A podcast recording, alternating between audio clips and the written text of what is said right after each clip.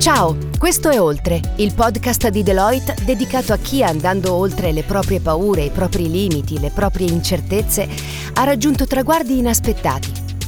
Il podcast nasce seguendo la campagna Oltre, voluta dalla Fondazione Milano Cortina 2026 per celebrare un importante countdown.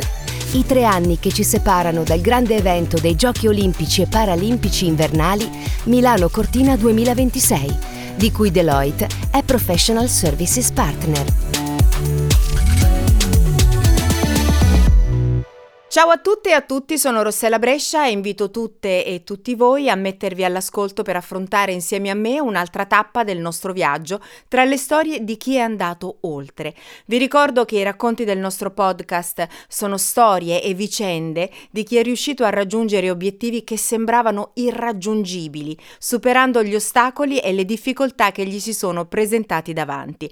Con molta curiosità andremo ad incontrare persone di Deloitte che hanno avuto il coraggio di condividere con noi i loro momenti oltre e anche grandi atlete e atleti olimpici e paralimpici che ci racconteranno le loro storie. Sono persone comuni e sebbene non indossino mantelli, sono comunque i nostri supereroi. Insieme a loro e alle loro storie arriveremo al prossimo febbraio e all'inizio del nuovo countdown a 2 anni dall'inizio dei Giochi Olimpici e Paralimpici Invernali di Milano Cortina 2026. E allora iniziamo subito. Sono molto felice di avere ospite in studio Karen Faccin, analyst di consulting per Deloitte Italia. Karen con il suo racconto è stata una delle persone vincitrici del 3° contest interno che Deloitte ha organizzato per raccogliere storie di vita che siano andate oltre. Karen si definisce decisa, attenta e anche fiduciosa. Ciao Karen, benvenuta. Ciao. Grazie per aver voluto condividere con noi la tua storia oltre, e comincerei proprio dai 3 aggettivi con cui ti sei definita. Potresti spiegarceli meglio? Decisa, attenta, fiduciosa. Allora, sicuramente attenta e fiduciosa perché ho imparato nel corso del tempo a far sì che questi 2 aggettivi fossero miei, soprattutto per quanto riguarda l'esperienza che andrò a raccontare. Per quanto riguarda la decisione invece, perché prima di tutto non si possono dire le parolacce in podcast. No, non si possono, ti prego.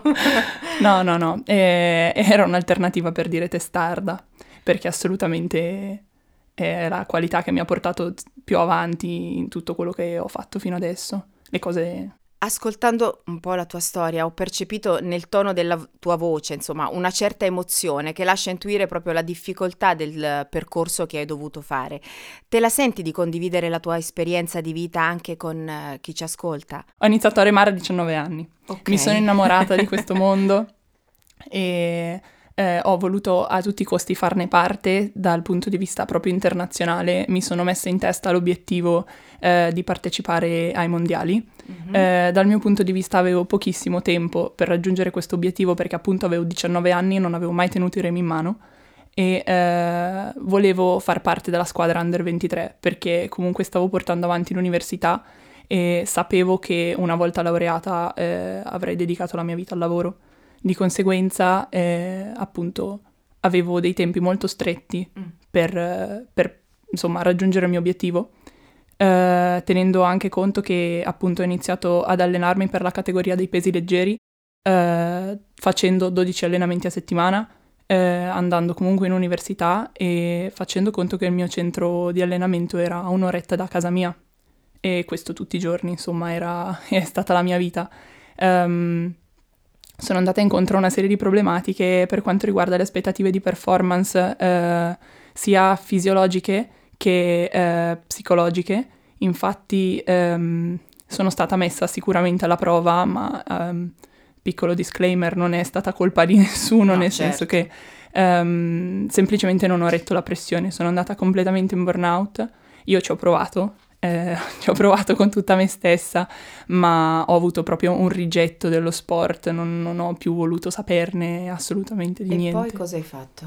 E poi sono stata inserita in questo progetto nella mia vecchia canottieri vicino a casa, in maniera molto dolce, dove sono stata inserita in questo progetto di volontariato che si occupava di insegnare il canottaggio a donne che sono state operate di cancro al seno. L'iniziativa è stata portata avanti dalla mia canottieri e l'anno successivo, quindi l'anno scorso, siamo stati affiancati dall'Università Cattolica di Milano. Il progetto è stato trasformato in Erice the same boat, quindi un vero e proprio studio dal punto di vista della salute e dello stile di vita delle pazienti. Certo che migliorava, chiaramente. Assolutamente. Nell'arco di 8 mesi nessuna delle 20 pazienti che ha aderito al progetto ha mai mollato, nonostante ci fossero comunque delle storie mediche diverse, perché comunque alcune hanno portato avanti la radioterapia, alcune hanno avuto sedute di lipofilling, hanno fatto sedute di lipofilling,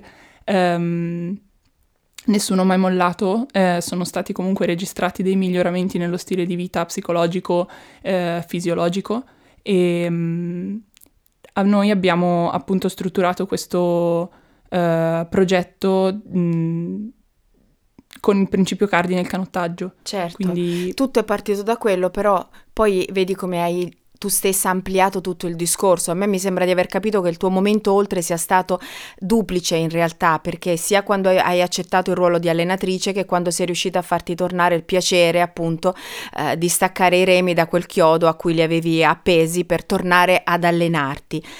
È corretta come interpretazione, come...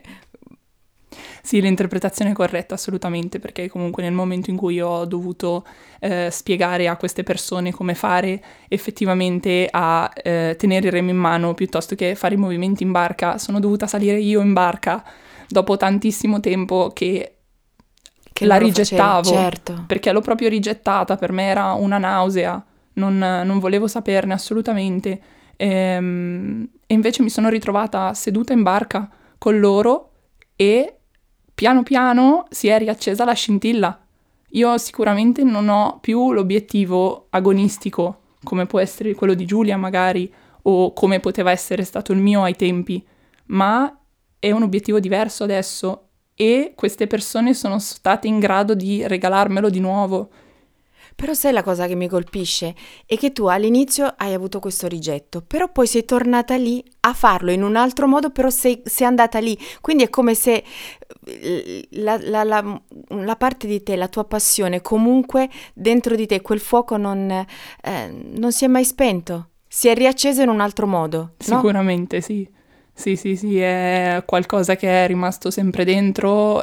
Quando ho iniziato pensavo fosse soltanto la voglia di arrivare, la voglia di dimostrare a me stessa e agli altri che fossi in grado comunque di partecipare a questo mondiale, questa gara assurda dal mio punto di vista perlomeno. Certo. E invece no, è proprio una vera e propria passione. Tu hai detto una cosa bellissima, delle donne che stai allenando tu dici che ti hanno regalato molto di più di quanto tu abbia dato a loro.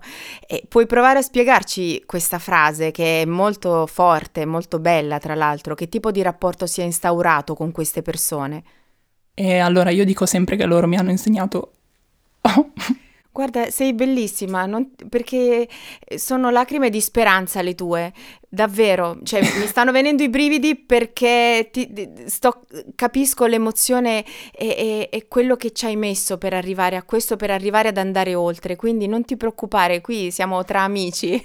Non è tanto per me, è perché, nel senso, la mia emozione non è per il fatto che io sono riuscita a fare qualcosa, ma per il fatto che il progetto si sta concludendo, proprio tra una settimana sarà la... Ma riapriamone finale. Un altro, dobbiamo... No, ripartiamo assolutamente, esatto. No, ripartiamo a marzo assolutamente. Oh, questa è una bella notizia. Sì, col doppio delle persone, però l'emozione è proprio che da febbraio a ottobre io non ho visto mai mollare nessuna di loro, appunto io dico che loro mi hanno insegnato a vivere, perché comunque ci siamo scambiate opinioni, emozioni, storie di vita, ho sentito storie di vita allucinanti e non soltanto riguardanti la malattia, ma riguardanti le relazioni, riguardanti le emozioni, riguardanti esperienze di vita di qualsiasi tipo e erano da far accapponare la pelle anche solo così, e in più dentro di me pensavo Queste persone hanno anche avuto il cancro e sono in piedi perché ogni sabato mattina loro si presentano qui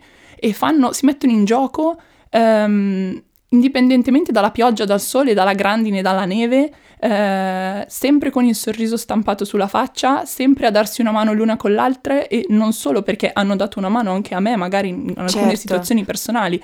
Si è instaurato un vero e proprio rapporto, e per me il fatto che nessuna di loro abbia mollato e sia riuscita a portare avanti questa iniziativa, ma per loro stesse, per il miglioramento di quello che si è creato, è meraviglioso e vale più di qualsiasi mondiale al quale io avrei mai potuto partecipare. Grazie Karen per le tue parole, per quello che hai detto, che hanno una potenza incredibile. E a proposito di storie importanti e forti, oggi insieme a Karen c'è anche una ragazza che sono felicissima di avere qui con noi. E la seconda ospite è una nuotatrice, una grande nuotatrice, grande veramente, perché è capace di vincere ben 5 medaglie, 2 ori, 2 argenti, un bronzo alle Paralimpiadi di Tokyo 2020, oltre a numerose altre vittorie tra campionati europei e mondiali. È una donna che nel corso della sua vita ha dimostrato con la sua forza di volontà che si può veramente arrivare dappertutto, e ci ha raggiunti in studio. Ho l'immenso piacere di presentarvi Giulia Terzi. Ciao Giulia. Ciao Rossella, ciao a tutti. Che storia la tua, incredibile, incredibile. E intanto sono veramente felice di averti qui. Allora Giulia, ti chiedo innanzitutto di raccontarci la tua storia di giovane ginnasta, perché tu sognavi quello, vero? Sognavi alle Olimpiadi di andare con la ginnastica artistica, mi sembra, giusto? Sì, assolutamente. In tenera età però sei stata costretta a passare al nuoto. Questa, posso dirlo, è veramente una vera storia oltre. È proprio una delle storie che abbiamo bisogno di sentire da te, perché è una storia che può dare tanto coraggio e può aiutare tanti. Sì, diciamo che in realtà la mia carriera sportiva inizia con il nuoto, perché mia mamma è un'ex nuotatrice agonista e mi ha portato quando avevo 4-5 mesi in piscina, perché non volevo assolutamente che io avessi paura dell'acqua, per cui quando avevo 4 mesi mi ha letteralmente buttato in piscina. Ma l'amore per l'acqua possiamo così dire che non è nato subito, anzi... No, per niente, no, assolutamente. Io il ricordo che ho della piscina di quando ero piccola, siamo io e mio cugino seduti sul muretto fuori dalla piscina, sì, immensa. Ma come tristezza! Perché né io né lui volevamo assolutamente entrare. Allora mia mamma e mia zia, quando avevamo rispettivamente 5-6 anni, ci hanno detto: guardate che dovete fare qualcos'altro, in piscina forse è meglio che non vi portiamo più per ovvi motivi. E mio cugino è andato a giocare a basket e io sono andata a fare ginnastica. Mm-hmm. È passione allo stato puro ed è quella scuola di vita che mi ha formato. A che età questo è successo? Avevo 5 anni. 5 anni. Sì, a 8 anni sono entrata nella squadra agonistica. In realtà quando avevo 4 anni, da una visita del pediatra, si sono accorti che la parte sinistra del mio corpo era un po' più debole rispetto alla parte destra, e lì possiamo così dire è iniziato un po' l'iter di tutta la mia patologia. Esatto, certo. Inizialmente non riuscivano a capire cosa avessi. E in realtà dopo un po' di anni è arrivata la diagnosi di questa scoliosi congenita, che è una forma particolare di scoliosi, non è la classica scoliosi che viene quando magari uno in adolescenza cresce troppi centimetri, ma era una scoliosi particolare che continuava a provocarmi dei cedimenti a livello osseo, per cui io avevo sempre queste fratture alle vertebre, questi dolori fortissimi. E da quando ho 10-11 anni ho cominciato a tenere i corsetti, sono stata ingessata per 9 mesi, poi ancora per 4 anni e mezzo il corsetto, e chiaramente durante la scuola media, esatto, ho dovuto per ovvi motivi lasciare la carriera da ginnasta, esatto. Il mio sogno sono sempre state le Olimpiadi, poi nel 2015 ho fatto il primo intervento di stabilizzazione alla schiena, mi hanno rotto parecchie vertebre, me le hanno sostituite con innesti in titanio e mi hanno messo delle sbarre per fare in modo che la schiena non cedesse più e fosse sostenuta da queste barre in titanio. Purtroppo sembrava risolutivo, ma la patologia si è manifestata ancora, per cui nei 2 anni successivi fino al 2018 ho dovuto fare altri 2 interventi di stabilizzazione. La situazione oramai era un po' critica, per cui ci sono stati dei coinvolgimenti a livello midollare. Nel 2018 sono rimasta sulla sedia a rotelle. In quel momento il mio ortopedico e il mio neurochirurgo mi hanno detto: guarda che se vuoi fare sport l'unica cosa che puoi fare è il nuoto, perché per la sua patologia, per evitare che ceda ancora qualcosa, sicuramente non puoi fare sport dove o il corpo è troppo sovraccaricato oppure dove devi sollevare pesi. Per cui ho detto: sta a vedere, torno in piscina. Inizialmente infatti a casa c'è un dibattito con la mamma, perché la mamma dice: hai visto, sei tornata al primo amore. E io invece continuo a dirgli: ma non lo so se ci sarei tornata se non fossi rimasta sulla carrozzina. In realtà alla prima gara, che è stata nel 2018, quando ancora stavo facendo riabilitazione, quindi erano passati solamente 6-7 mesi da quando sono rimasta sulla sedia a rotelle, io mi ricordo quella gara meglio di tante altre, magari anche a livello più importante, perché era un meeting regionale e io mi ricordo le emozioni che ho provato quando sono entrata, l'adrenalina di dover preparare la borsa per andare a fare le gare, l'idea di dovermi mettere questo costume, stare lì ad aspettare. E lì ho detto: cavolo, no, sono proprio nel posto giusto, perché avevo quelle sensazioni che erano belle come quando entravo in palestra, per cui ho detto certo. Volevi è la mia strada. È la tua strada, volevi andare alle Olimpiadi e quindi sì, comunque. Quando ero piccola sognavo di fare le Olimpiadi, infatti prima di partire per Tokyo mi hanno fatto leggere questo tema che avevo scritto in terza elementare, dove c'era appunto il mio racconto. Mia mamma è un'ex maestra, per cui è abbastanza fissata nel tenere i quaderni miei e di tutti i miei fratelli. E ha tirato fuori questo tema, me l'ha fatto leggere, è stata abbastanza emozionante. Anche la mia maestra di scuola, tra l'altro, l'aveva tenuto, se lo ricordava, e me l'aveva mandato anche lei, sì. E poi ovviamente ho partecipato alle Paralimpiadi di Tokyo. Quando ho iniziato in realtà la carriera del nuoto non pensavo minimamente di poter arrivare a quel livello. Poi pian piano, come diceva lei, anch'io facevo 11 allenamenti alla settimana in acqua, più 3 palestre, quindi la preparazione è stata molto tosta e sono riuscita a realizzare questo sogno. Mai lasciarsi sopraffare dalla rabbia. Questo è un po' è stato anche il tuo motto in qualche modo. Sì, diciamo che quando ti trovi in una situazione così, non è vero che le domande non te le fai, certo. Le domande te le fai, te lo chiedi, se non espressamente agli altri lo chiedi a te stessa. Dove hai preso questa forza? Io credo dalla tua famiglia tantissimo. Sì, sicuramente da loro, perché alla fine penso che io continuo a credere che da soli non si va mai da nessuna parte, perché tu, è vero, ce la puoi fare, però sai, c'è quel momento in cui tu stai crollando e hai bisogno per forza di attaccarti a qualcuno. E la mia famiglia in quel momento lì è stata sempre pronta ad aiutarmi, per cui cercando, ripeto, di creare un ambiente per me più sereno possibile, loro mi hanno aiutato facendo così. Però tu ce l'avevi da bambina questo fuoco di andare alle Olimpiadi, quindi secondo me, perché io mi ricordo anch'io quando ero piccola facevo i manifesti dove scrivevo dei grandissimi ballerini piccoli e io mi scrivevo enorme, cioè ogni bambino, se ha questo fuoco, comunque viene fuori in qualche modo. Sei riuscita ad andare oltre grazie alle tue capacità, alla tua forza di volontà e grazie anche a una bellissima famiglia che ti ha sostenuto e che ti sostiene ancora, immagino. Sì, assolutamente, quello ce l'hai alla fine. Quando sei piccola e ti selezionano per la squadra agonistica, guardano anche quello, comunque certo. Sai, il carattere fa tanto, per cui io ce l'ho sempre avuto sta testa dura di voler arrivare. Fino a quando non arrivavo non facevo mai un passo indietro, questa cosa mi ha aiutato tanto. La ginnastica in sé penso che mi abbia formato tanto, perché è uno sport che comunque già avevi iniziato, certo. Come la danza, ben sai, quando sei in palestra tutti i giorni 3 ore, 4 ore, sai, anche la testa si anche forma. La testa esatto, come no? Si forma per la disciplina, il rigore, per tutte insomma cose importanti nella vita, nell'essere costante per i tuoi studi, per i tuoi allenamenti. Invece volevo, grazie infinite Giulia, un'ultima domanda a Karen. Allora, con Giulia abbiamo parlato di sogni, no? Perché comunque Olimpiadi, adesso deve correre ad allenarsi, eccetera. Ma tu che sogni hai per il tuo futuro?